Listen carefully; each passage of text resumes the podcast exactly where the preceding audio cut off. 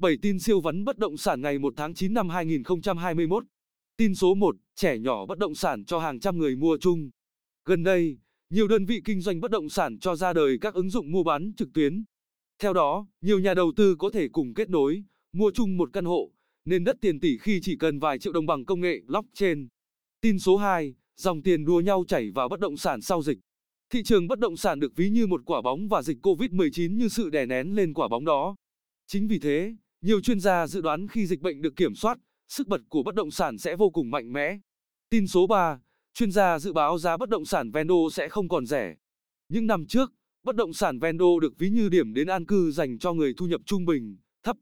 Nhưng đến hiện tại, giá bất động sản Vendo đang được kéo tăng, thu hẹp khoảng cách với giá bất động sản nội đô. Tin số 4, doanh nghiệp bất động sản tìm cách xoay sở trong vòng xoáy đại dịch. Ông Lê Hoàng Châu, Chủ tịch Hiệp hội Bất động sản Thành phố Hồ Chí Minh cho biết, lĩnh vực bất động sản đóng góp khoảng 7% đến 8% GDP cả nước và có liên quan đến hơn 35 ngành nghề khác nhau, tạo công an việc làm cho hàng triệu người lao động.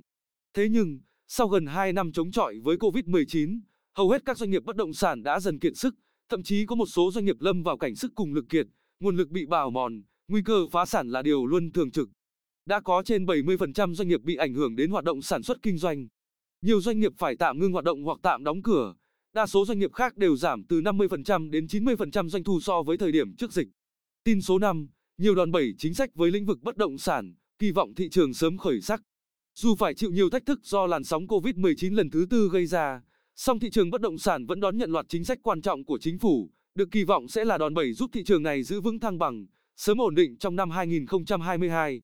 Tin số 6, nhiều bất động sản tại Hà Nội được Agribank thông báo bán đấu giá. Agribank chi nhánh Hùng Vương thông báo bán đấu giá nhiều tài sản là quyền sử dụng đất và tài sản gắn liền trên đất với tổng giá trị khởi điểm khoảng 40 tỷ đồng. Tin số 7, các nhà đầu tư toàn cầu bao gồm Blackstone và Warburg Pincus đang đặt cược vào các bất động sản cho thuê của Trung Quốc. Cảm ơn quý vị đã lắng nghe. Bản tin siêu vấn bất động sản được phát sóng vào 8 giờ sáng hàng ngày. Hãy dành vài phút nghe, đọc để cập nhật thị trường. Quý vị thấy bản tin hấp dẫn thì like và comment bản tin bằng cách theo dõi kênh nhé. Xin chào và hẹn gặp lại quý vị ở bản tin tiếp theo.